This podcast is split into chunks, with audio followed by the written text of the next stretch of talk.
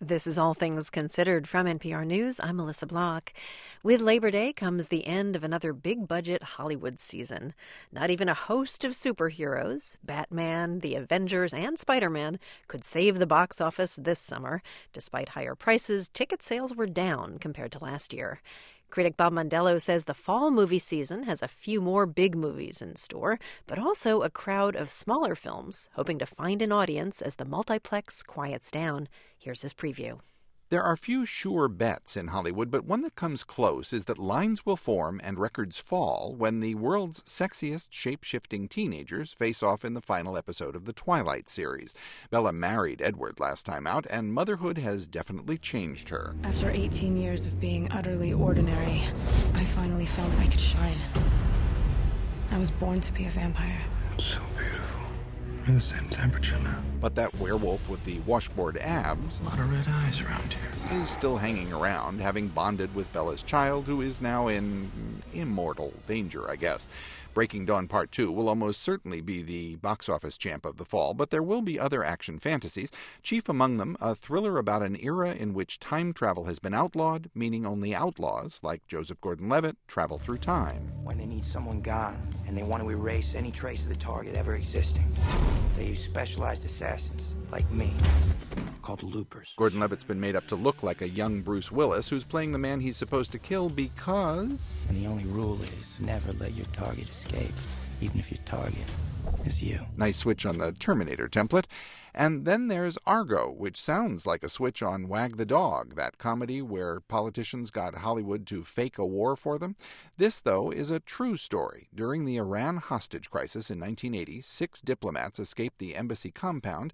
To rescue them, federal agents got Hollywood to create a fake movie shoot in the Iranian desert. You need a script. They need an exotic location to shoot. You need a producer. If I'm doing a fake movie, it's going to be a fake hit. You don't have a better bad idea than this? This is the best bad idea we have, sir. By far. Argo is directed by and stars Ben Affleck, and though it's still early in the season, has quite a bit of Oscar buzz. So does Life of Pi, about an Indian boy who finds himself shipwrecked on a very small lifeboat with a very big, very uncaged, and very hungry tiger. The bestseller Life of Pi was widely thought unfilmable until folks got a look at director Ang Lee's footage. Now it's regarded as an Oscar contender. And this is the season for those, including Steven Spielberg's Lincoln, with Honest Abe played by Daniel Day Lewis, and The Master, Paul Thomas Anderson's story of a charismatic leader who seems an awful lot like the father of Scientology. will urge you toward existence within a group, society, or family. Good science, by definition, allows for more than one opinion. Otherwise, you merely have the will of one man, which is the basis of cult. Both Philip Seymour Hoffman and Joaquin Phoenix are said to be possible awards contenders for The Master. And also in their league is John Hawkes in the Sundance audience favorite The Sessions. Hawkes' character is in an iron lung because he had polio, but is determined to lose his virginity. His therapist suggests a sex surrogate might be the answer. Hi, Mark O'Brien. Your money's on the desk over there. Yes, it is. That was the wrong way to start off. It really was. Shall we start again? Please, you start. I'm not a prostitute. You don't have to pay me up front. And there's a limit to the number of sessions we can have. The limit is six. Shall we get undressed? Sure. For a more classic liaison, how about a great Russian novel? Jude Law plays a chilly aristocrat, and Kira Knightley plays his unhappy wife, Anna Karenina. I was 18 when I got married, but it was not love. Your husband is a saint, and we must all cherish him for Russia's sake. Romantic love will be the last illusion of the old order. Famous last words. His wife, Anna, has already met someone. Have you known Count Vronsky long? He's a rich, good looking cavalry officer. Dance with me. Tolstoy's romance will vie with A New Wuthering Heights and a star studded adaptation of the century spanning bestseller Cloud Atlas. That's it. The music from my dream. I call it the Cloud Atlas Sextet. They're home. Movements I wrote imagining us meeting again and again in different lives. different ages. Oh, speaking of different ages, rest assured Tinseltown has not left your kids out of the mix. Finding Nemo is being re released in 3D, and it will be joined by a raft of animated films, including one about a video game villain gone good. I don't want to be the bad guy anymore. Wreck It Ralph no longer wants to wreck things, and some familiar figures are banding together in Rise of the Guardians. Santa Claus, Tooth Fairy, Sandman, and the Easter Kangaroo. The what? I'm a bunny. There's also Hotel Transylvania and Tim Burton's Frankenweenie. Your dog is alive! Sparky. Easy, boy.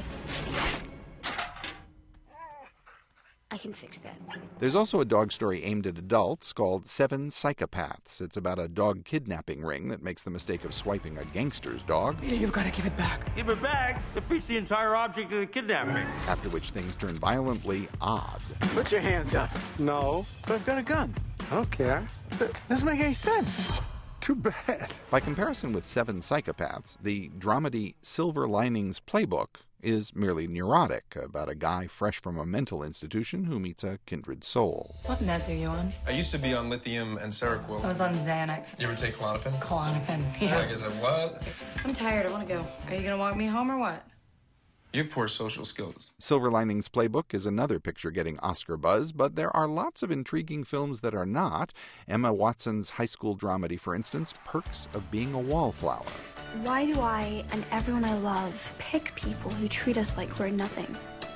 We accept the love we think we deserve. Also, the police procedural End of Watch with Jake Gyllenhaal and Michael Pena. Got a hit on y'all, man. We're cops. Everybody wants to kill us.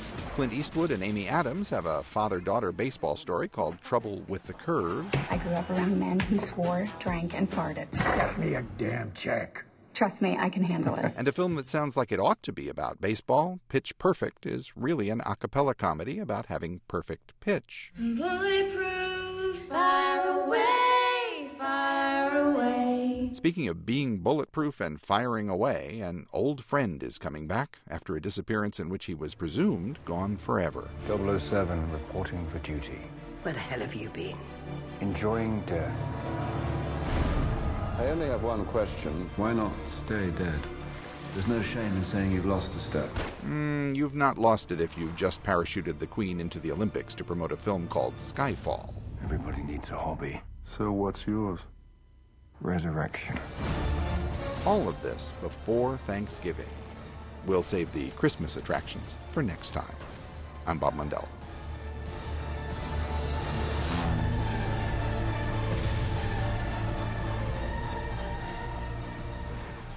This is NPR.